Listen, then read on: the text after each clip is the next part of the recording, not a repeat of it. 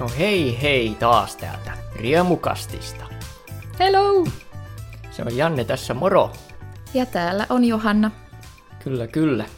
Te jo tänään siis puhutaan vähän Venäjästä.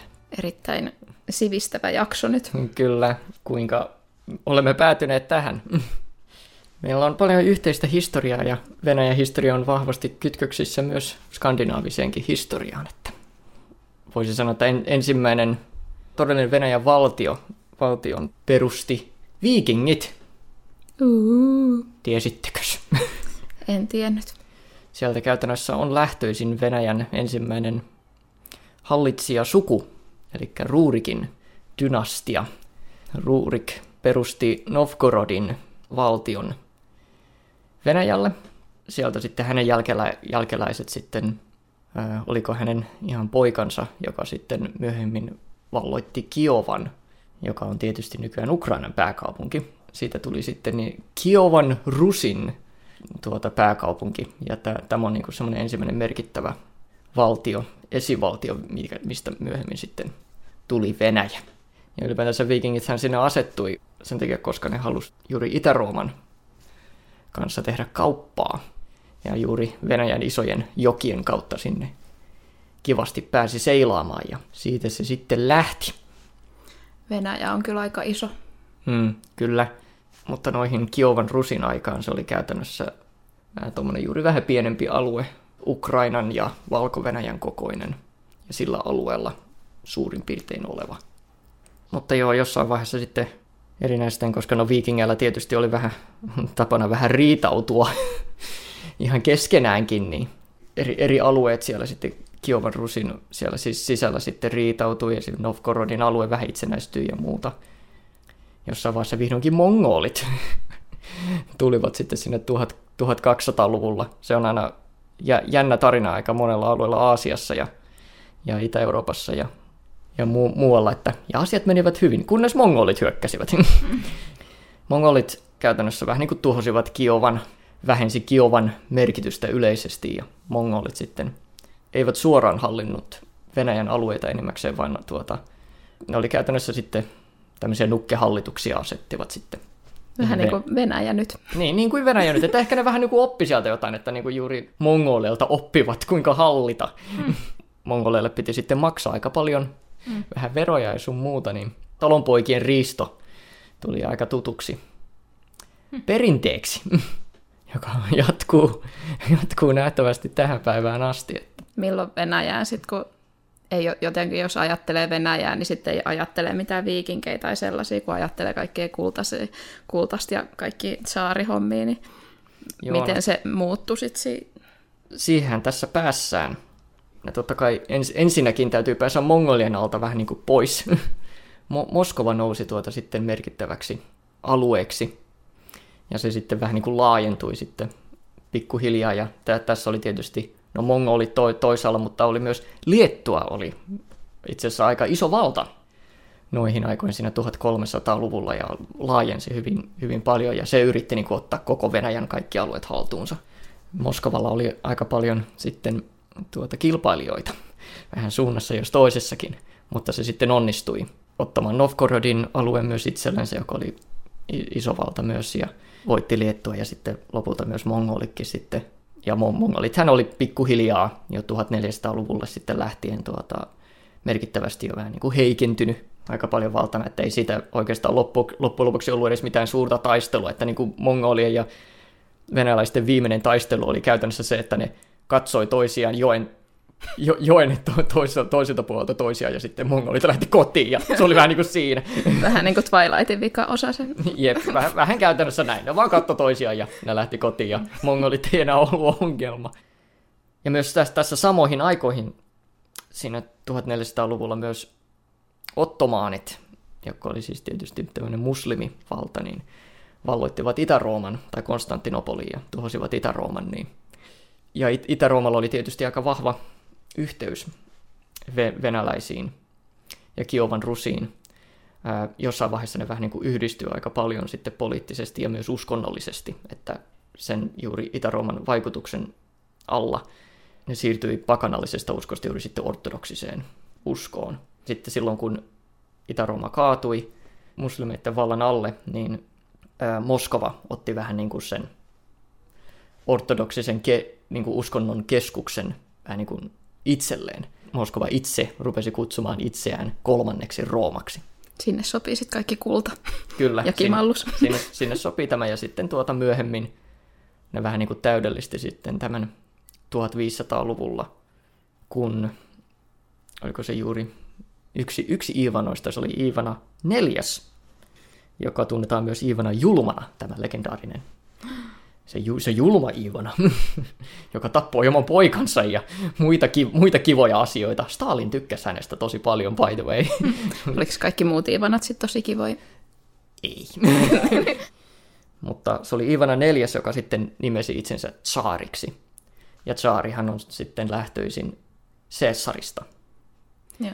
Eli siinä sitten vähän niin kuin täydellistetään tämä ajatus kolmannesta Roomasta. Hyvä, kun voi itteensä nimetä tuolle. niin, se, se oli, ja noihin aikoihin se oli hyvin tärkeää, tai pitkän aikaa vielä Rooman tuhoutumisen jälkeen, että no kuka nyt on todellinen Rooman seuraaja. Mutta joo, Ivana neljäs oli ensimmäinen saari, mutta sitten vähän siinä nopeasti Ivana neljännen kuoleman jälkeen ajauduttiin vähän ongelmiin. Se oli vähän tämmöinen 15 vuoden kriisin aika, kuka on seuraava saari. Siinä tuli vähän muita maita, myös joukkoon Puola, joka oli nyt sitten iso valta. Justiinsa se oli vähän niin kuin syrjäyttänyt Liettuan vähän. Ja tietysti Ruotsi myös halusi omansa asian. Sitten tietysti Venäjän siis sisällä sitten oli paljon, mutta oli myös Ivana neljännen nuorin poika oli Dimitri, ja sitten tuli tämmöisiä vale-Dimitrejä, jopa mm. kaksi, jotka myös halusi tsaariksi. Ja, ja Ruotsilla... Ei ollut DNA-testejä silloin. Ei, ei ollut, ja ei ollut silloin paljon kuviakaan tai mitään, että käytännössä kuka tahansa, että tämmöinen vale-juttu oli aika iso ongelma, jopa Itä-Roomallakin oli yksi ongelmia myös sen kanssa, että jota oli vale-tyyppejä, jotka, että hei, minä olen tuo tyyppi. Kuka, kuka pystyy tarkistamaan, että jos sä saat tarpeeksi seuraajia, niin sitten sä oot kai se tyyppi.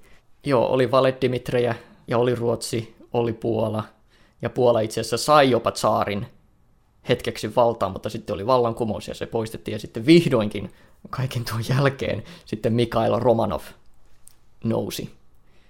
Oli sitten Romanovin hallitsijasuku sitten seuraavan noin 300 vuoden ajan.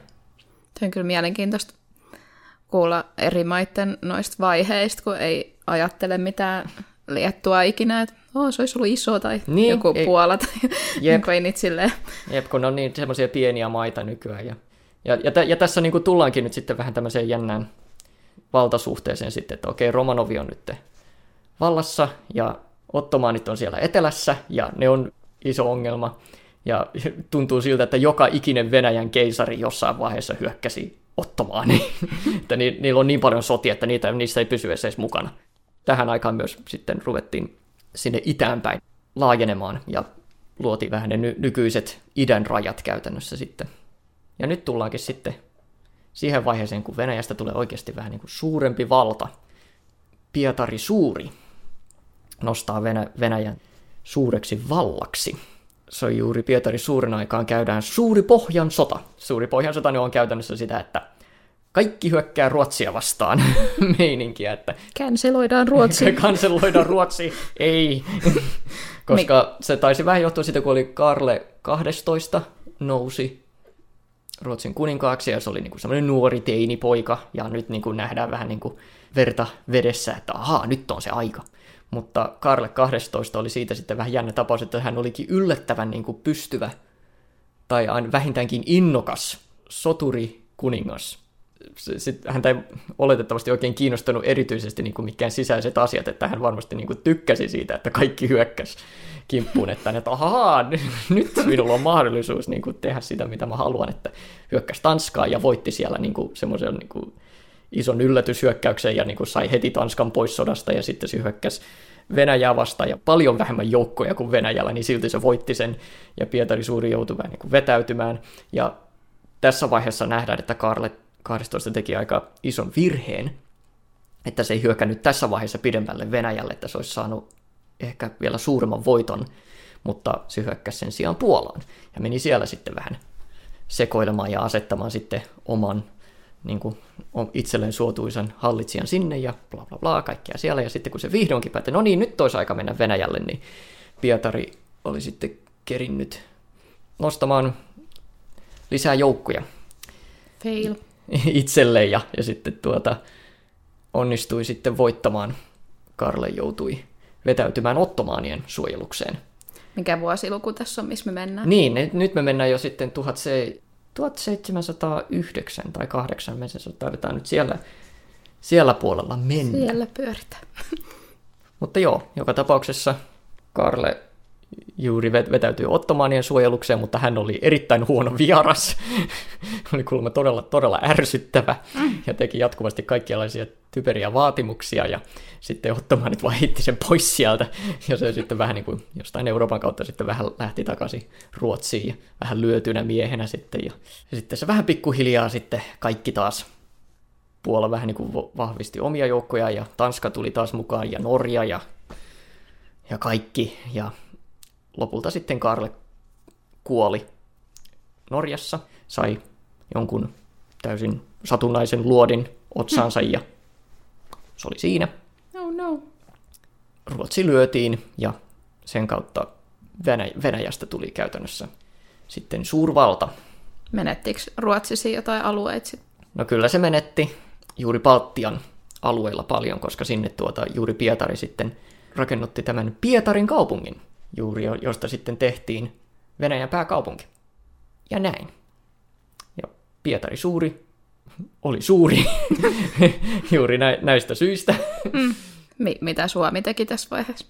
No, Suomi valloitettiin tietysti.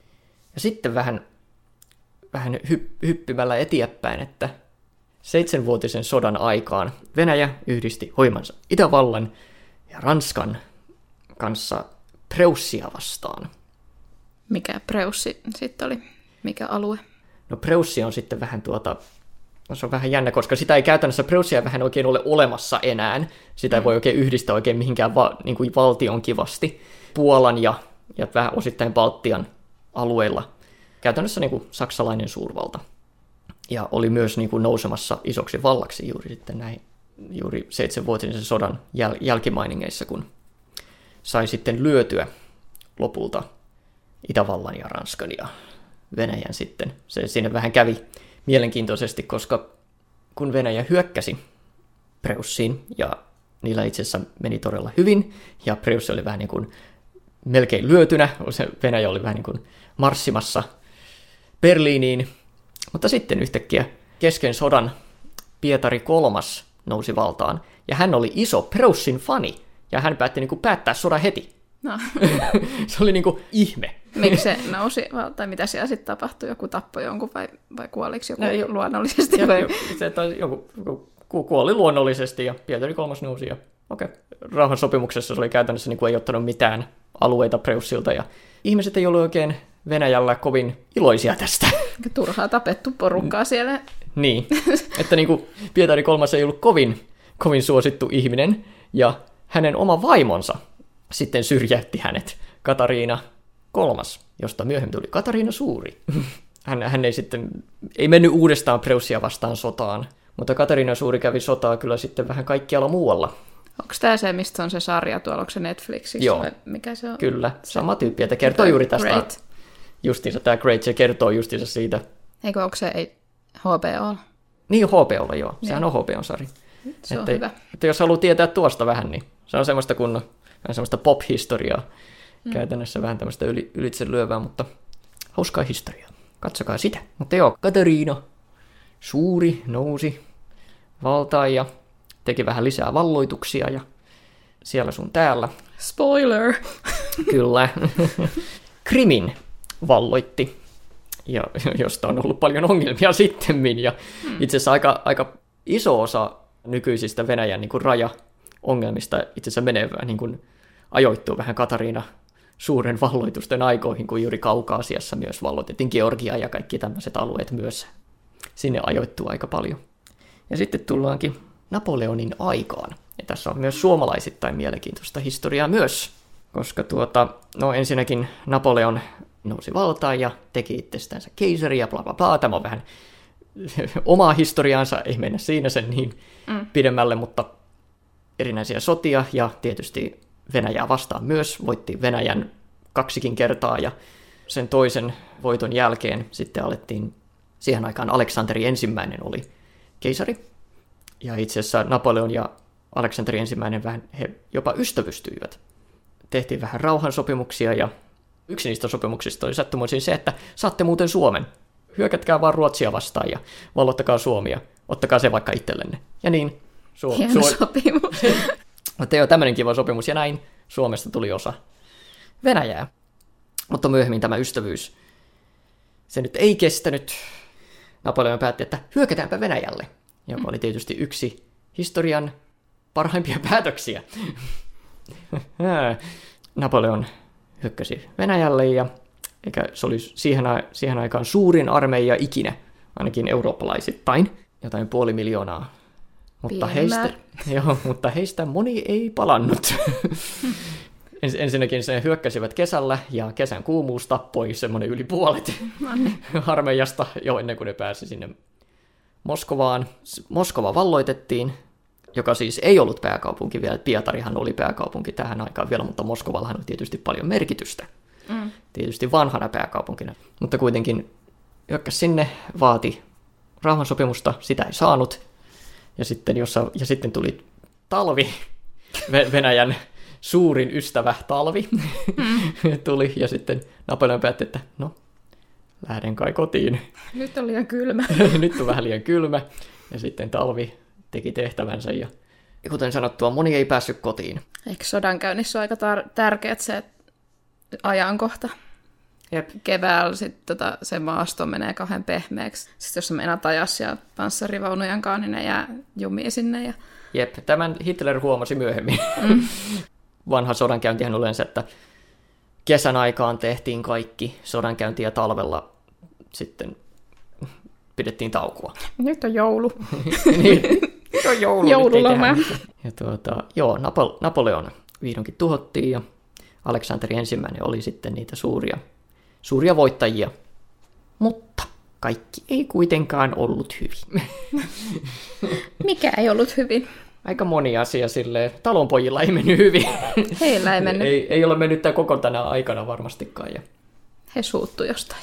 Joo, ja tietysti tässä pitää muistaa, että talonpoikien asema oli yleisesti katsoen hyvin huono kaikkien näiden vuosisatojen aikaan, ja, ja Venäjä oli kuitenkin kaikesta suurvalta-asemasta ja muusta huolimatta niin vähän aina vähän jäl- jäljessä muuta Eurooppaa teollisesti, teknologisesti ja hallinnollisesti siinä missä Eurooppa alkoi vähän demokratisoitua, niin Venäjä vaan auktorisoitui vielä enemmän ja se oli aika monella tapaa ideologisesti ja teollisesti aika paljon jäljessä. Ja, ja vaikka siellä aina välillä vähän yritettiin modernisoida, Pietari Suurihan oli aika länsimaalainen tyyppi, että jopa onnistuikin modernisoida aika monia asioita ja Aleksanteri II yritti myös tehdä aika monia modernisointiyrityksiä ja parantaa talonpoikien asemaa ja länsimaalaista asioita, mutta sillä oli aika paljon vastavoimia ja Aleksanteri kolmas sitten hänen seuraajansa jo vähän niin kuin käytännössä meni kaikkia vähän hänen uudistuksia vastaan ja ei ne ole kaikki uudistukset muutenkaan onnistunut, että se oli vähän vaikea, vaikea tilanne. 1800-luvun aikana tilanne vaan kärjistyi vähän pikkuhiljaa vähän enemmän ja enemmän ja kunnes sitten päässään tuonne jo 1900-luvun puolelle, jolloin Venäjä nöyryttävästi hävisi sodan Japania vastaan, koska tässä pitää huomata se, että tuohon aikaan kaikki suurvallat oli eurooppalaisia. Että käytännössä kolonialismi ja kaikki tällainen oli suuressa voimassaan. Eurooppa käytännössä hallitsi koko maailmaa. Mm. Ka- ka- kaikki maailma oli jo- jollain tavalla Euroopan vallan alla, joko suoraan tai epäsuorasti. Ja tuota, Japani oli joku pikkumaa Aasiassa, mutta Japani oli modernisoinut tosi paljon ja siitä tuli, oli, on noussut merkittävä merivalta. Venäjä oli valloittanut Mantsurian ja Japani katsoi, että tämä on, hei, tämä on mun aluetta. Sitten aloitti sodan Venäjää vastaan ja Venäjän ongelma oli vähän tässä, että kun Japani valloitti Vladivostokin sataman ja nyt käytännössä ainoa, ainoa laivastoalue, josta Venäjä voi hyökätä, on käytännössä juuri Baltian alueelta niin kuin lähtee tämmöinen pitkä, pitkä, pitkä, pitkä matka niin kuin Euroopan ja Afrikan ja kaikkia tätä pitkä, pitkä, pitkä, pitkä, pitkä, pitkä matka käytännössä niin kuin Euroopan ja Afrikan ja Aasian kautta sitten niin kuin Japaniin. mm. että niin kuin tehdään joku oikea hyökkäys. Ja tämä merimatka on surullisen kuuluisa, täydellinen epäonnistuminen. Tämä on niin kuin semmoista, semmoista niin kuin täydellinen esimerkki vähän niin kuin tämmöistä, juuri tästä Venäjän ongelmista ja semmoista aristokraattisesta meiningistä, jossa niin kuin semmoisella oikealla niin kuin sotilaallisella hyveillä ei ole mitään merkitystä, että se on vaan sä niin kuin ostat itsesi vaan mm. käytännössä kenraaliksi ja, ja, mu, ja muihin tärkeisiin paikkoihin. Ja sitten vaikka Venäjällä oli niin kuin suurin armeija, niin se ei ollut loppujen lopuksi kovin voimakas. Ja tämä mm. merimatka oli täysi epäonnistuminen käytännössä Pääsis jo heti. kukaan edes Kyllä ne, ne pääsi perille. Ja. Oi ne pääsi perille. Ja koko sen matkan aikana ne hyökkäsi jotain kalastusaluksia vastaan, joita ne luuli japanilaisiksi. Mm. ja niin kuin ihan jo Euroopan alueella. Ne mm. luuli, että oh, japanilaiset hyökkää. Kuinka ne on sinne päässyt? Ja ne, hyökkää, ja, niin, ja ne hyökkää jotain brittiläisiä aluksia vastaan, ja ne melkein menee sotaan Britanniaa vastaan, joka on tähän aikaan, by the way, suurin merivalta. että please, Oho. ei. ne vaan ampuu omiansa.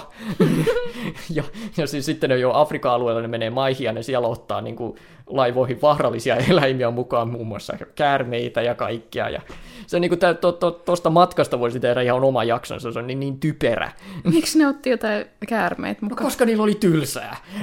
en tiedä, se niin kuin, otetaan nyt aivan typerä matka. Ja sitten ne vihdoinkin pääsee hyökkäämään Japania vastaan häviää. Ja se oli siinä. Ja sitten ne lähtee takaisin ottaa lisää käärmeitä mukaan. niin, jo, ilmeisesti. Paluumatka on varmaan ihan yhtä typerä. mutta, mutta joo, hä- hävisi sen meritaistelu ja tämä oli niin kuin sitten Japanista tulee iso valta Itä-Aasiassa ja Venäjä ottaa aika merkitsevää damagia statukseensa. tulee tämmöinen talonpoikas vallankumous, sitten tulee vähän sen jälkimainingeissa, jota nähdään myöhemmin vähän semmoisena tietynlaisena esinäytöksenä sitten myöhemmille kommunistisille vallankumouksille.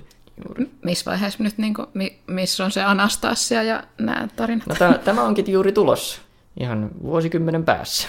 nyt päässään juuri siihen, koska nyt alkaa ensimmäinen maailmansota.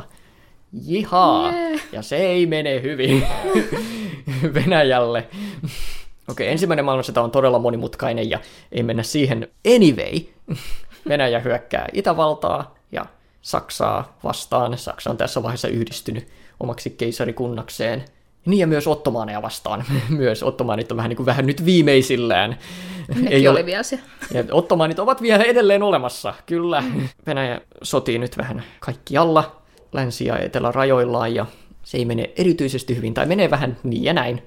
Lopulta tämä sitten menee siihen, että juuri sisä poliittiset ongelmat kärjistyy sitten tosi pahasti ja juuri kommunisti, kommunistit sitten ottaa paljon juuri va- valtaa siellä ja siellä meidän legendaarinen Lenin, itse asiassa kommunistiset jakautuvat menshevikkeihin ja bolshevikkeihin ja bolshevikit on sitten nämä, joita Lenin johti. Ja itse asiassa tämä oli itse asiassa saksalaisten vähän tämmöinen pieni juoni, ja he ovat tässä vielä jopa mukana, että he, he päästävät, päästävät Leninin Venäjälle. Mikä näiden kahden ryhmän ero sitten oli? Onko siinä joku? Niin, no niillä oli vähän ideologisia äh, erimielisyyksiä. Bolshevikit oli justiinsa vähän äärimmäisempiä. Ennen kuin bolshevikit nousi valtaan, niin vuonna 1917 oli helmikuun vallankumous. Romanovit poistettiin vallasta. Ja poistettiin. Poistettiin. Poistettiin vallasta. poistettiin vaan vallasta. Ja Romanovellahan oli paljon tietysti ongelmia. No Nikolai toinen, joka nyt oli viime, viimeinen keisari ko- kovin vanhoillinen, ei kovin tuota, uudistushaluinen ja pidettiin sitä vanhaa, vanhaa systeemiä edelleen elossa, joka nyt ei todellakaan enää toimi. Ja sitten vielä tämä pieni Rasputin episodi. Eikö niillä ollut, mikä se niiden lapsi, silloin oli se verenvuototauti, se, Jep, se, se oli poika. hemofilia, jota ne. ei oikein ymmärretty kovin ja hyvin. Sitten se Rasputin jotenkin mukamas hoiti sitä. Joo, Rasputin ilmeisesti jotenkin onnistui oikeasti helpottamaan siis sitä pojan hemofiliaa. Se, tätä ei täysin ymmärretä kuinka, mutta yhden teorian mukaan se oli sen takia, että hän niin kuin kielsi niin kuin muiden tohtorin antaman aspiriinin, joka itse asiassa pahentaa hemofiliaa. Vielä ohentaa verta, niin mm. se vaan tekee sitä vaan vielä pahempaa. Romanovin perhe sitten todella tykkäsi hänestä. Eikö se ollut, että muut ei tykännyt sit siitä Rasputinista? Ei. Se vähän maine kärsi. Joo, mä, sinne tuli pa- Romanovien maine, kun Jep. ne oli sen kanssa. todella, todella paha maine haittaa ja Rasputinhan oli sekomies ja ilmeisesti jonkinlainen seksihullu, joka järjesteli kyllä sitten paljon orgioita ja muita kivoja bileitä, mutta Rasputinista haluttiin päästä eroon ja sitten vähän tuo pieni salaliitto, että hei, meillä on täällä orgiat tai jotain, tule tänne, meillä on paljon syötävää ja juotavaa ja ja hän oli ilmeisesti kaikki syötävä ja juotava oli myrkytetty, mutta se ei toiminut. Mm. Joten ne vaan päätti ampua sen. Sekä ei toiminut. Mutta ilmeisesti ensimmäinen luoti ei toiminut. ja että se vaan nousi vaan uudestaan ja ampukaa lisää. Hänet sitten vähän käärittiin ilmeisesti johonkin mattoon ja heitettiin sitten johonkin jokeen. Ja... Mutta ei ollut mikään velho kuitenkaan niin kuin siinä piirretyssä sitten. Niin, jep, ilmeisesti ei. Mm. Ei ollut mikään velhomystikko-tyyppi. Mutta tämä legenda on jäänyt elämään. Ja Anastasia Jep. tarina. Ja sota jatkui ja lisää, lisää ongelmia ja sitten tuli lokakuun vallankumous. Tässä vaiheessa bolsevikit, eli kommunistit, tulivat valtaan ja Leninistä tuli hallitsija. Hän päätti vihdoinkin sitten sodan, koska hän juuri lupasi rauhaa ja leipää. Ja Trotski, joka oli yksi Leninin alainen, ja silloin oli tämmöinen hyvä idea, että ei sotaa, ei rauhaa idea. Että ei, ei tehdä rauhansopimusta, mutta ei jatketa sotaa. Tämä oli todella typerä, typerä idea, koska Saksa vaan sitten vaan valloitti lisää alueita.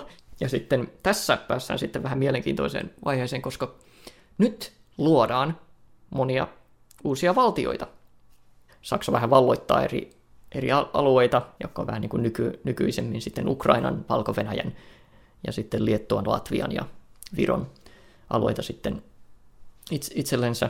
Mutta Saksa sitten tietysti myöhemmin häviää ensimmäisen maailmansodan, ja, ja näistä alueista tulee sitten niin kuin itsenäisiä valtioita. Ukraina, Ukraina Valko-Venäjä, bla bla bla, kaikki, kaikista näistä tulee itsenäisiä valtioita. Ja, tuota, ja nyt mennään Venäjän sisällissotaan. Niin monimutkainen ja vaikeasti ymmärrettävä vaihe, se, se vähän sille yleisesti katsoen.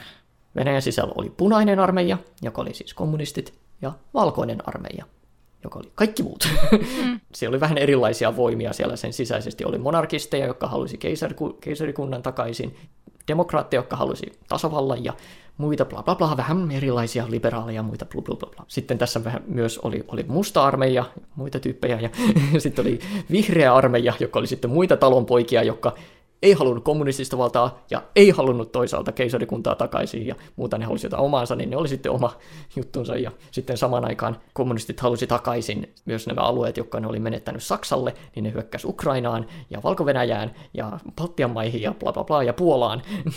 ne, ne sitten valloitti lopulta Ukrainan ja valko itselleen. Lopulta tietysti kommunistit voitti sodan kaiken vallan Venäjän sisällä itselleen. Mutta juuri tuota Romanovit, jotka oli vangittuna tämän sisällissodan aikaan, itse asiassa oli tämmöinen, oli tämmöinen tsekkoslovakialainen armeija, joka oli itse asiassa oli Itävalta, tuohon aikaan Itävalta oli Itävalta-Unkari, ja sen sisällä oli, niin kuin, mikä oli nykyään, oli sitten aika monia maita, muun muassa Tsekki ja Slovakia oli silloin, silloin oli paljon juuri tämmöisiä itsenäisyysliikkeitä sen, sen sisällä, ja siellä oli sitten jo, jotkin joukot vähän niin kuin siirtyi Venäjälle, että mm. niistä tulisi vähän niin kuin armeija Venäjän alle, joka taistelisi sitten sitä Itävallan hallintoa vastaan. Mutta sitten kun Venä- Venäjästä tuli kommunistinen ja ne ei enää taistelu sitä sotaa, niin okei, nyt täällä oli tämä tsekkoslovakialainen armeija, oli siellä Venäjän sisällä, ja ne ei enää taisteli sitä sotaa, kommunistit ei oikein välitä enää niistä, niin nyt, ne, nyt niiden pitäisi niin kuin päästä kotiin. Ja lähtee sitten tämmöinen pitkälle reissulle niin kuin sitten itään päin, että ne pääsis niin kuin sieltä jostain itärannikolta ja sitten Yhdysvaltojen kautta sitten bla bla bla Eurooppaan ja kotiin. Et, Aika pitkä kierros. Ja pitkä kierros ja itse asiassa heillä on, niin kuin, se on yksi parhaimpia tarinoita ikinä, että mitä ne tekee siellä Venäjän sisällissodan aikaan. Se on oikeasti aivan uskomaton tarina. Meidän kannalta nyt tärkein on se, että ne jossain vaiheessa levittäytyi lähelle siellä, missä Romanovit oli. Ja kommunistit sitten pelkäs sitä, että ne vapautetaan ja he, sitten voisivat jopa päästä takaisin valtaan, joten tapetaan heidät. He olivat liian vaarallisia vaan elossa. Todennäköisesti tsekkoslovakialainen armeija olisi antanut ne sitten valkoiselle arme- armeijalle sitten vaan luovuttanut. Niin si- siitä valkoinen armeija olisi saanut aika paljon niin kuin, niin kuin lisää pontta. E- Eikö ne ruumiit piilotettu sitten jotenkin vai mitä niillä tehtiin? Eikö ne jotenkin? Joo, ruumiit poltettiin. Totta kai tästä sitten lähti tietysti vähän tämä legenda, että Anastasia on vielä edelleen elossa. Ja, tuota, ja koska Moskovahan ilmoitti, että virallisesti, että Nikolai, Nikolai ainoastaan on teloitettu ja muu, muut on, muu perhe on evakuoitu. Ja se täy, täysin ki- kiistet, kiistettiin koko perheen kuolema. Se on monta vuotta. Tuliko se tarpeellista edes tappaa niitä kaikkia, et eikö se... Niin, tämä, tämä, tämä on hyvä kysymys, mutta kuten Venäjällä varmasti sanotaan, parempi varmistaa asia, koska no, ihmisten tuota laajamittaisesta teloittamisesta tulee vähän maan tapa tästä eteenpäin kommunismin alla. Lenin tietysti vähän keskitti valtaansa tietysti itsensä. Aluksi hän itse asiassa niin kuin järjesti ihan vaalit. Niin kuin, että no niin, no, no hei, järjestetään vaalit ja niin kuin, annet, katsotaan miten käy. Ja ne hävis. Kommunistit hävis sen ne vaalit. Ne oli, ilmeisesti, oliko ne sosiaalidemokraatit voitti. Kommunistit hävisi sen vaali ja sitten Lenin sanoi, että ei. ei eipä ollut. ei, ei ollutkaan viralliset vaalit. ei, eipä muuten ollutkaan viralliset vaalit ja vaalit ja sitten niin se, se käytännössä mitä töitiin se tulos. Ja, si, ja siitä sitten lähtikin sitten tämä, että kaikki muut puolueet käytännössä kiellettiin. Kun ne neuvostotasavalta sitten juuri siinä sisällissodan päätteeksi sitten tuota, julistettiin. Lenin hän sitten siinä aika suht äkkiä vuonna 1924 kuoli. Luonnollinen seuraaja oli Trotski, joka, jota, joka myös monesti nähdään sisällissodan voittajana, sodan johtaja ja oli yllättävän, yllättävän ero jopa siinä. Mutta Stalin oli onnistunut keplottelemaan itselleen erittäin merkittävän paikan. Hänet oli julistettu kommunistisen puolueen sihteeriksi. Mm. Ja tämä ei kuulosta kovin merkitsevältä paikalta, mutta se oli yllättävän voimakas siinä, että hän, koska hän pystyi antamaan niin kuin ihmiselle työpaikkoja, niin hän pisti kaikki kaverit sitten tietysti oikeille paikoille pikkuhiljaa. Tämän kautta hän sai sitten keploteltua itsellensä todella paljon valtaa ja pystyi syrjäyttämään Trotskin sitten käytännössä täysin. Ja hänestä tuli sitten Leninin seuraaja ja Trotski sitten karkotettiin. Varokaa sihteerejä. Jep. Ja, ja, ja, ja juuri jännästi juuri tämän kautta sitten kommunistisen puolueen sihteeristä tuli sitten käytännössä se iso, se, että kuka tahansa oli kommunistisen puolueen sihteeri, oli Neuvostoliiton johtaja. Se oli se johtajapaikka. Mutta joo, Stalin nousi valtaan ja ai, hyvät ajat koittivat Stalinille, ei muille. Se on tietysti hyvin surullisen kuuluisaa historiaa, jolloin miljoonia arvioltakin sitten kuoli erinäisiin tuota vainoihin ja muihin puhdistuksiin ja nälänhätään. Tämä on myös ukrainalaisittain hyvin surullista historiaa, että siihen aikaan tapahtui tämä Holodomor ja tämä, tämä suuri nälähätä. Mikä järki tuossa on niin kasvattaa sitä maata niin isoksi, että sä et pysty huolehtimaan. Sittenhän se no. lopputulos on se, että sit ihmiset alkaa kapinoimaan, koska ne ei tykkää siitä. Niinpä. Se, se, se jännä, kuinka tuosta ei opita yhtään mitään, mm. koska se vaan niin kuin vähän se vaan jatkuu ja jatkuu. Ja, mutta kun se, se on iso, ja, se, ja kun se on iso, niin on kiva, siinä on kivaa aluetta riistää, riistää kaikki mahdollinen sitten keskushallinnolle, ja sitähän ne Ukraina kanssa sitten teki, että Ukrainahan oli tosi, on aina ollut tärkeä Venäjälle, koska se on käytännössä tärkeä niin kuin viljelysaluetta. Mm. Ja se on edelleen, se nähdään niin kuin Euroopan niin kuin semmoisena tär- tärkeimpänä viljelysalueena, että kun melkein kaikki Euroopan vilja tulee Ukrainasta. Se, että mm. senhän takia juuri Ukrainassa tuo on vähän tosi iso ongelma juuri viljatuotannolle. Se, sillä on edelleen tosi iso merkitys ja tuolloinkin. Ja se tähän johtuu siitä, että kommunistit vaan, niin kuin, tai Moskova, otti kaikki viljan itsellensä hmm. ja jätti Ukraina, ukrainalaiset sitten ilman. Ja Stalin tietysti pakko teollisti maata. Silloin oli vähän niitä omia viiden vuoden suunnitelmia ja muuta tämmöistä, että nyt otetaan ihmisiä pois pellolta ja tehtaisiin ja oikein teollistetaan tämä maa nyt oikein kunnolla. Ja siinähän tietyssä mielessä onnistui, mutta kovalla hinnalla. Verellä maksettiin. Sitten siinä 30-luvulla sitten alkoi vähän sitten tämmöiset muut sisäiset puhdistukset ja vainot, että ää, varsinkin sitten paljon ju, juuri ka- kaikkia asioita, jotka, jotka voisivat mahdollisesti olla pettureita, niin tapettiin ja paljon sotilasjohtoa, joka heikensi armeijaa tietysti tosi merkitsevästi, ja tämä on osittain ehkä juuri syy siihen, minkä takia Venäjä epäonnistui talvisodassa niin paljon. Sotajohto oli niin huono, koska kaikki parhaat oli jo tapettu. Tosi hyvä suunnitelma. Je, jep. Hei, tuo on liian suosittu tai se on liian hyvä. Täytyy tappaa se. Koska mm. kaikki, jotka on niin kuin liian hyviä missään, jotka niin kuin saa minkäänlaista niin kuin asemaa, niin ammutaan ne. Tai lähetetään ne kuulegeihin ja annetaan siellä nääntyä, nääntyä nälkään tai muuta vastaavaa. Niin kaikkea muuta kivaa. Onko siellä ollut jotain rasistisia puhdistuksia tai jotain? No joo, siis totta kai kaikissa näissä vainoissa ja muissa, niin sehän oli vähemmistöjä tietysti kuoli mm. eniten. Se oli aina, se oli niinku, se, sen voi aina niinku olettaa heti suoraan. Hit, Hitlerin oma niinku käsitys, ja aika monellakin äärioikeistolaisilla oli juuri se käsitys, että kommunismi oli juutalaissalaliitto. Vaikka se kommunistit tappoi juutalaisia ihan, ihan samoin siinä, missä muitakin. Ja se on jännä, kuinka ju- ju- juutalaiset, ne yhdistettiin kapitalisteihin tai kommunisteihin aina, kun niitä, niitä haluttiin, millä tavalla niitä nyt vaan haluttiin vihata. Kätevää, kun voi aina keksiä oma uuden tarinan siihen. Jep, jep.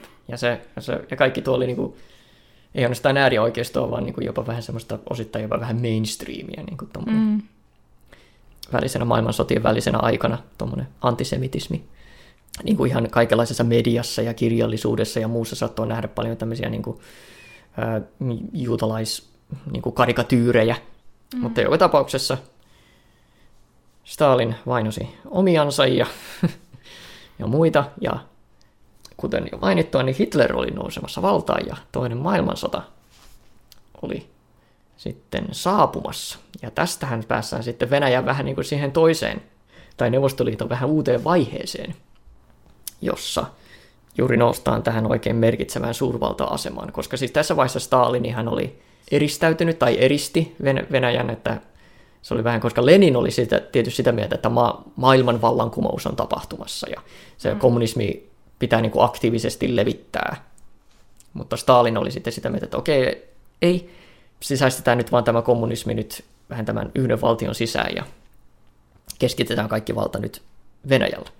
Mutta totta kai sitten toisen maailmansodan jälkeen se sitten vähän tämä politiikka alkoi vähän muuttumaan. Nyt kun saatiin oikeasti paljon valtaa Venäjän ulkopuolella, varsinkin Itä-Euroopassa, hyökättiin Hitleriä vastaan, niin valloitettiin aika paljon Itä-Eurooppaa siinä. Järjestetään vaaleja, joissa kommunistit pääsevät lu- luontaisesti valtaan. Ja, ja kappas. Kappas vain, kuinka kävikään. Ja kommunistisia valtioita alkoi olemaankin aika paljon. Ja nyt yhtäkkiä onkin sitten vähän aggressiivisempaa ulkopolitiikkaa Stalinin puoleltakin. Ja sitten päässään tähän kaksinapaiseen maailmaan, jossa toisaalla on juuri tämä Yhdysvaltojen länsimaalainen demokraattinen maailma ja sitten Neuvostoliiton ajama kommunistinen maailma. Jos tämä kiinnostaa, niin me, meillähän on jakso noista diktaattoreista. Niin... Jep, se siinä puhutaan aika paljon just tästä Sinne kuuntelemaan. Että sinne, sinne, sinne pääsee siitä kuulemaan aika paljon, mutta tälleen lyhy- lyhyesti sanottuna, niin kylmän sodan aikaan tietysti oli sitten vähän tätä kommunismia ja kapitalismin mm. välillä voidaan sanoa. Ja tietysti Stalin ensinnäkin kuoli siinä vuonna 1953 ja Khrushchev, Khrushchev, Khrushchev, Khrushchev, Khrushchev, pääsi valtaan, kuka nyt olikaan. Joku tomman. Joka tuota, oli vähän mielenkiintoinen tyyppi siinä mielessä, että se oli toisaalta vähän anti-stalinistinen ja mm. yritti vähän niin kuin ottaa niitä ääri-ilmiöitä vähän pois kommunismista ja vähän niin kuin lieventää vähän noita isompia juttuja, mutta toisaalta hän sitten vähän kärjisti tiettyjä asioita vähän saman aikaan hänen aikanansa tuota, rakennettiin Berliinin muuria ja Varsovan liitto ja kaikkea muuta kivaa se oli länsimaalaisten mukaan kuitenkin liian ankara, mutta sitten kommunistien mukaan liian lepsu. Sitten ei juuri kelvannut se, mihinkään. Ei, ei oikein kelvannut oikein lopulta mihinkään, mutta... Ja itse asiassa juuri siitä, kuinka Khrushchev tuli valtaan, siitä on itse asiassa tehty tämmöinen hauska komedia-elokuva. Stalinin kuolema, The Death of Stalin, tämmöinen brittiläinen komedia. Todella hauska. Mutta joo, anyway, Khrushchev liian lepsu ja, ja hänet sitten syrjäytettiin ja sitten tuli Brezhnev valtaan, joka oli sitten vähän selkeästi vanhoillisempi ja ei nyt aivan Stalin kakkonen, mutta lähellä. Nostetaan vaan lisää sitä niin kuin sot- sotatuotantoa ja muuta tämmöistä ja ää, muu talous kärsii ja taantuu, ja kunnes sitten vihdoinkin Gorbachev siinä 85 pääsee valtaan, niin joka on sitten oikeasti itse asiassa ensimmäinen neuvostojohtaja, joka itse asiassa syntyi Neuvostoliitossa.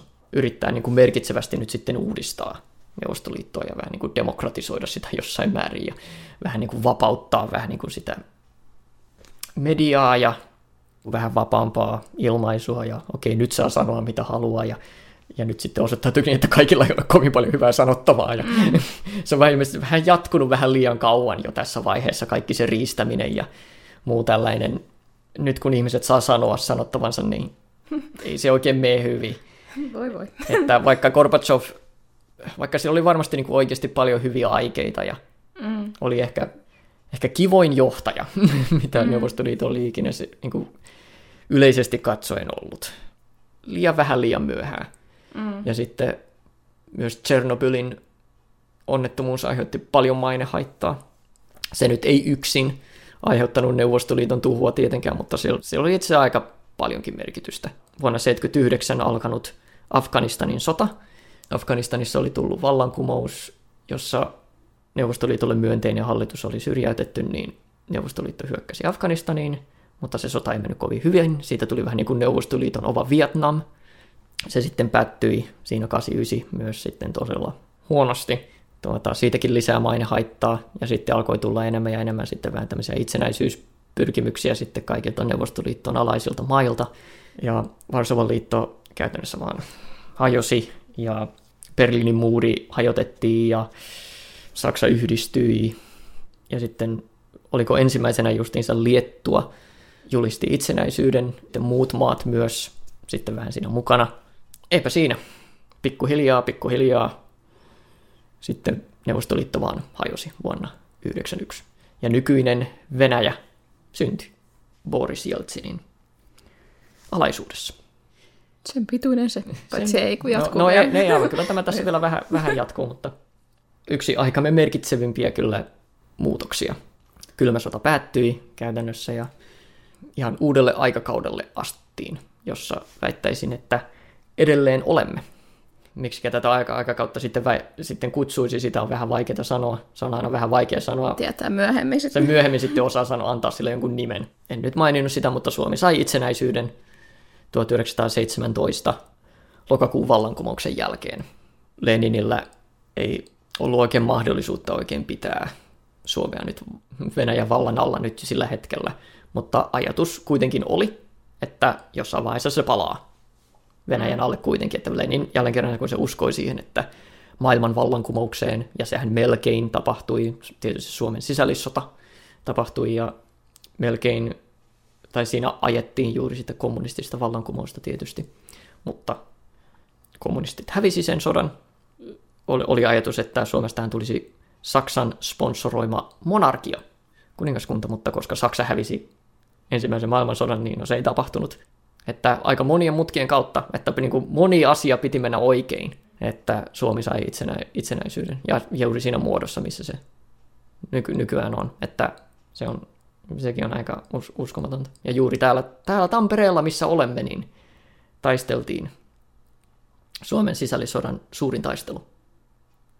Ja, ja se oli itse asiassa siihen aikaan itse ilmeisesti Pohjoismaiden isoin taistelu. Että, tuota... kauheat ajatella, tai noin sisällissodat on ihan karmeit silleen, että jos perheenjäsenetkin on eri puolilta tai mm-hmm.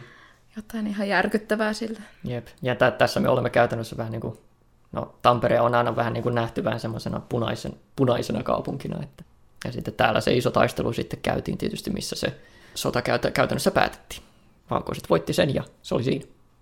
Ja voimme edelleen mennä katsomaan jossakin täällä päin olevissa rakennuksissa luodin reiki. Onko tämä missä? Ilmeisesti niin tuota, ainakin tuolla Tampereen teatterilla ilmeisesti on, on käytiin joku taistelu muun muassa myös. Ja siinä, siinä sitä historiaa havina se on hurjaa, hurjaa historia, hurjaa ajatella kyllä. Mm. Hurja, hurja. Mutta anyway, Venäjä. Olemme 90-luvulla ja Venäjällä ei mene hyvin. ei vieläkään. ei, ei edelleenkään, koska nyt Neuvostoliitto on nyt, on nyt hajonnut ja nyt on lama, Nän. joka tietysti tunnettiin myös Suomessa Kuinka monta lamaa me tässä nyt ollaan jo eletty meidän elämäaikaa? Onko nyt joku kolmas alkamassa vai neljäs vai? Niin, no tämä on varmaan kolmas iso. Eikö tässä nyt niinku yhden elämän aikaa niinku tarpeeksi? Ei ole. Se, seuraavaksi tulee ilmastokriisilama. Mm. Ehkä tässä kuolee sitten ennen sitä, kun tulee joku kolmas maailmansota, niin ei tarvitsisi ajatella mitään ilmastokriisejä enää.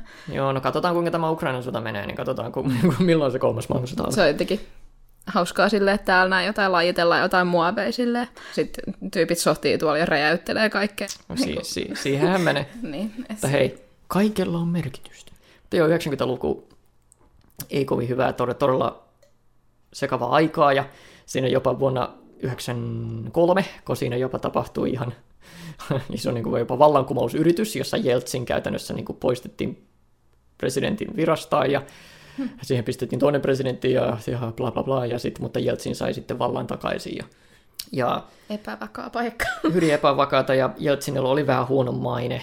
Se vähän nähtiin vähän semmoisena juoppopellenä. ja kaikki nuo muut talouskriisit ei auttanut sen mainetta ollenkaan, vaikka ei se varmaan olisi voinut paljon sille muutenkaan mitään.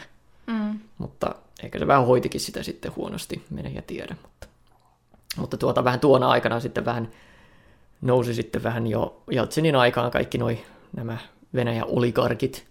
Kun se Neuvostoliitto hajosi, niin sitten ne sai kaikki, osti kaikki omaisuuden. Joo, koska siinä, nyt kun kaikki yksityistettiin, niin totta kai kaikki otti vähän valtaa sieltä sitten kaiken maallisen itsellensä ja Venäjän mafia nousi isoksi vallaksi tietysti. Ja todella, todella, todella vaikeaa aikaa ja juuri sitä Putin, joka sitten nousi no, ensin pääministeriksi 99 ja sitten ja sitten presidentiksi 2000.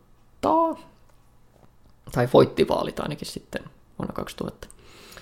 Ja Putin vaan sitten keskitti valtaa enemmän ja enemmän itsellensä ja on käytännössä ollut niin kuin yks, yksin valtias, mistä, nyt, mistä lähtien nyt sitten onkaan ehkä. Eikö se ole muuttanut niitä lakeja silleen, että lisätään mm. vähän vuosia tähän, että saa Jep, olla. Ja... Se on aina vähän kepotellut itse, itsensä aina sillä, että tietysti Eko oli hänen ensimmäiset kaksi presidenttikautta siihen vuoteen 2008 asti, ja sitten presidentiksi tuli Dimitri Medvedev, mutta hän oli oikeastaan vain Putinin nukke, kun Putin mm. oli se sitten pääministeri, ja Medvedev oli käytännössä, ei sillä ollut mitään linjauksia, mikä olisi ollut mitenkään erilaisia kuin mitä, Put, mitä Putin olisi tehnyt. Ja... Mä en muista, että tuollaista on niin ollut olemassa. niin, niin, niin, mm. että, että käytännössä Putin hallitsi silloinkin maata. Vuonna 2012 sitten vaan tuli taas presidentiksi. Ja nyt sillä tulee tässä suht pian sen kaksi kautta taas täyteen, mutta sehän oli tietysti jo pidentänyt jo vähän kausiansa jo tässä, ja nyt sitten se teki tuossa pari vuotta sitten tuota, tuon sen perustuslais, perustuslain uudistuksen, joka, joka nyt nollaa hänen kautensa, nyt hän saa kaksi kautta lisää. Käytännössä se on niin kuin tehty niin, että hän on ellei nyt jotain oikeasti merkitsevää niin kuin tapahdu, jotain vallankumousta tai jotain muuta, niin Vladimir Putin tulee olemaan presidentti kuolemaansa asti. Mutta mikä tämä Ukra- Ukraina-juttu nyt sitten on? Että... Jep, ja nyt tulemme tähän Ukrainaan. Ja okei, siis totta kai Ukraina, niin kuin me tässä ollaan nyt vähän jo alusta astikin, ihan tuolta Kiovan Rusin ajolta lähtien Kiova, joka on tietysti Ukrainan pääkaupunki nykyään ja oli ennen käytännössä Venäjän pääkaupunki. Venäjä ja Ukraina historia on hyvin, se on hyvin yhteistä historiaa monella, monella tapaa. Ukraina on vähän niin kuin semmoinen oma alueensa, oma vähän semmoinen etninen alueensa, vähän pitkän aikaa ollut, että kuinka pitkällä asti se käytännössä menee ehkä, no se on, en, en nyt tarkalleen tiedä, mutta se on kuitenkin, kuitenkin, se on ollut vähän oma etninen alueensa kuitenkin pitkän aikaa, ja tietysti sai ensimmäistä kertaa itsenäisyyden justinsa siinä ää, lokakuun vallankumouksen jälkimainingeissa. Ja Putin, hän tietysti vähän niin kuin nyt vääristää tosi paljon tätä historiaa nyt sitten, että Ukraina on käytännössä Venäjää ja, ja vaikka siellä on paljon sitä yhteistä historiaa, niin se vääristää sitä tosi paljon ja nyt se nyt väittää, että Ukraina on käytännössä Leninin luoma käytännössä laiton valtio. Oi, että se on täysin tämmöinen keksitty että sillä ei ole mitään semmoista kulttuurillista tai etnistä tai kielellistä perustaa, vaikka sillä selkeästi on Ukraina oma kielensä myös. Mm. Ja se on tietysti hyvin tärkeää muistaa, että ei kukaan muu voi tu- sulle, sulle tulla sanomaan, että ei tuo ole valtio, että ei tuo ole niin kuin mikään kansa vielä. Niin kuin se, se menee tähän, tähän menee niin pitkälle, mm. että te ette ole oma kansa. Mutta kuten sanottu, niin Ukraina oli ensin itsenäinen valtio juuri silloin lyhyen aikaa, mm. mutta kuitenkin oli. Venäjä valloitti sen, ja se oli osa Neuvostoliittoa ihan vuoteen 1991 lähtien, jolloin se sai itsenäisyyden, jonka se on pitänyt tähän päivään asti. Totta kai siellä on ollut sitten vähän vaikeita, vaikeita historiaa sitten, eri, eri vaiheista historiaa sitten Venäjän kanssa.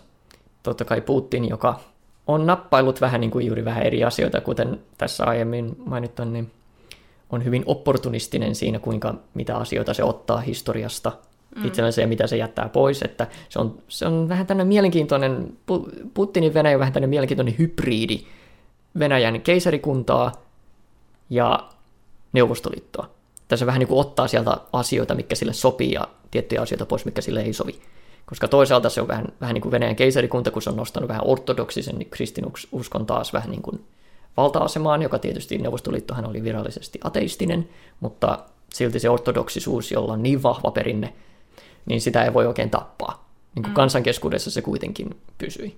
Sieltä keisarikunnasta otettu paljon vaikutteita, mutta toisaalta myös Neuvostoliiton perinne jatkuu, ja siitä Putin tykkää varsinkin juuri siitä, koska Neuvostoliiton aikaan Venäjä oli tietysti mahtinsa huipulla. Mm. Siis silloin se oli kaikkein laajimmillaan, ja se oli äh, oikeasti suurvalta äh, Yhdysvaltojen rinnalla, ja Putin haluaa vähän niin kuin niihin, vähintään niihin samoihin rajoihin takaisin, ja siihen samaan maineeseen. Ja, va- ja vaikka se ei niin kuin halua sitä kommunismia enää takaisin, sehän Putinin hallintohan on hyvin äh, kriittinen kommunismia kohtaan, mutta toisaalta sitten ihannoi ja romantisoi todella paljon sitä suurvalta-asemaa ja Stalinin auktori, auktoriteettia ja, ja, ja, varsinkin sit, ja varsinkin juuri sitä toisen maailmansodan aikaista patriottisuutta. Ja, ja jälleen kerran tämä on niin tulkinnanvaraista, kun me ei oikeasti tiedetä, mitä, mitä, mitä kaikkia Putin nyt oikeasti haluaa. Mutta yleinen käsitys on vähän sitä, että halutaan vähän niitä, sitä Neuvostoliiton aikaista mainetta ja auktoriteettia takaisin tähän myös juuri liittyy se, se kaikki tämä nykyinenkin ää, tilanne Ukrainan kanssa. Mikä sun reaktio oli siihen? Eikö ne aamulla sitten ollut tullut lehdissä luki se, että Venäjä on hyökännyt, niin mikä ajatus oli, kun luit ekan kerran? No se oli kyllä vähän tämä, se, se oli niin surrealistinen tilanne, koska mä olin kirjaimellisesti juuri ennen kuin mä menin nukkumaan, niin mä katsoin YouTube-videon, joka niin kuin kertoo tämmöistä hypoteettisesta tilanteesta, jos, että okei, jos Venäjä hyökkäisi Ukrainaan, niin miten se tapahtuisi. Mm. Ja mä katsoin sen videon, menin nukkumaan, herään aamulla, katson uutiset, Venäjä hyökännyt Ukrainaan. Mä en oikeasti voinut käsittää sitä niin kuin hetken mm. aikaa. Ja niin kuin käytännössä se kirjaimellisesti tapahtuu niin kuin käytännössä just niin, kuin siinä videossa sanottiin, että se oli itse asiassa aika hyvä video, koska se ennusti sen enimmäkseen hyvin, että se oli jo, joitakin yksityiskohtia oli väärin, mutta se, se oli enimmäkseen just näin.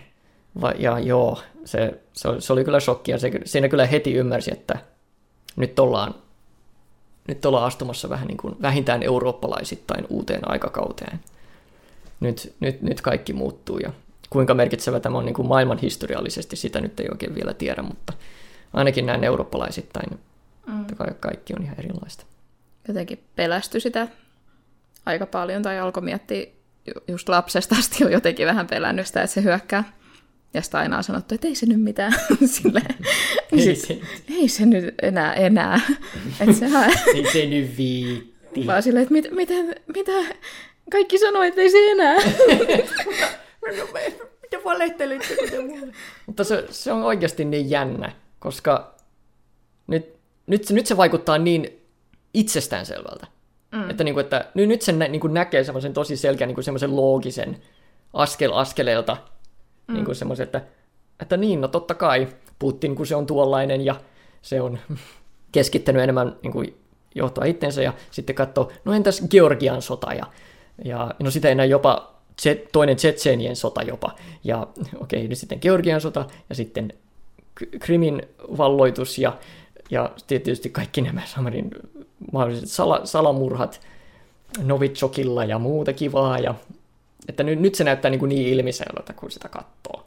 Että no totta kai, mutta... Mutta kun ei nykyaikana enää tämmöistä. Niin, et sä, et sä oikeasti niin kuin uskonut siihen, että no ei, se nyt, ei tämä nyt oikeasti voi tapahtua. Hmm. että okei, me ymmärretään, ja se, olihan se tulossa niin kuin enemmän ja enemmän selväksi, että Putin on diktaattori ja se on mm. Huono, huono ihminen. Mutta ei se nyt tämmöistä sen. Mutta ei se nyt kuitenkaan niin tyhmä ole. Tai niin kuin, on se. mutta ilmeisesti on.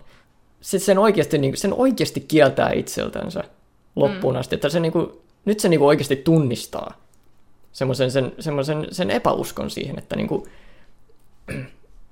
että nyt, nyt niin kuin, jos, jos mä olisin joku, esimerkiksi joku normi, vaikka brittiläinen ennen toista maailmansotaa vuonna 1939, ajattelen, että no ei se nyt.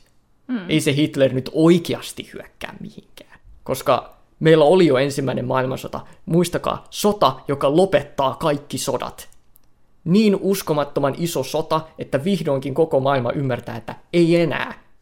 Ei siihen oikeasti uskonut, että nyt se tapahtuu taas ja, ja vielä isommin. Nyt se niin kuin jotenkin ymmärtää sen vähän niin kuin sen, sen, tuota, sen mielenlaadun ja sen, niin kuin sen, sen halun niin kuin luottaa siihen, että ei, ei se, ei, se, ei, se, ei, se vaan voi, ei se voi tapahtua enää. Mm. Ei tämmöistä voi enää tapahtua.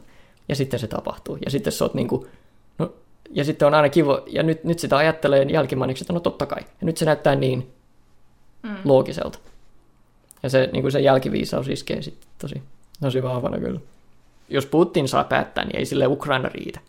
Mm. Ei todellakaan. Ja on hyvin todennäköistä, jos se olisi, pää, jos se olisi saanut Ukrainan vallattua nopeasti, niin se olisi varmaan ottanut Moldovan siinä ihan, sama, ihan saman tein. Ja, tuota, ja siis tä, tässä on hyvä niin kuin, huomioida lopuksi ehdottomasti se, että kun tässä puhutaan Venäjä, Venäjästä näin negatiivisesti, niin se on, se on juuri se hallintopuoli. Että ei ihmiset. Ei, ei ihmiset ja ei se kulttuuri. Mä, tosi, mä itse asiassa mä todella rakastan ja, ja ihailen venäläistä kulttuuria. Mielestäni siellä on niin paljon kauniita, kauniita asioita, kaunista taidetta, Venäjän, kir, Venäjän kirjallisuus, musiikki ja elokuva ja tämmöinen, mä, mä, mä pidän siitä niin paljon oikeasti. Siellä on niin semmoinen omanlainen, tämä täysin oma, oma, omalainen kulttuuri ja fiilis, jota vaan niin kuin ei muualla, muualla tapaa. Että tuota, Piti mennä sinne matkustaa, mutta ei sinne enää. Ei. Se... Ehkä joskus 50 vuoden päästä sitten. Joo, katsotaan, katsotaan miten tämä tilanne kehittyy. Mm. Tai Jos kohta... joskus päästäisiin ehkä meidän elinaikanakin johonkin Putinin jälkeiseen mm aikakauteen, niin katsotaan sitten. Tai sitten ei kohta tarvitse matkustaa mihinkään, koska mekin ollaan Venäjää, niin sit, olen Venäjällä. Ai mä olen wow. Jatko, jatkosota. Jatko-osa, jonka olette aina halunneet. Oliko tämä jakso tässä? Tuntemattomampi sotilas. Tuon vitsin jälkeen kyllä. Tämä on ohi. Nyt tuo.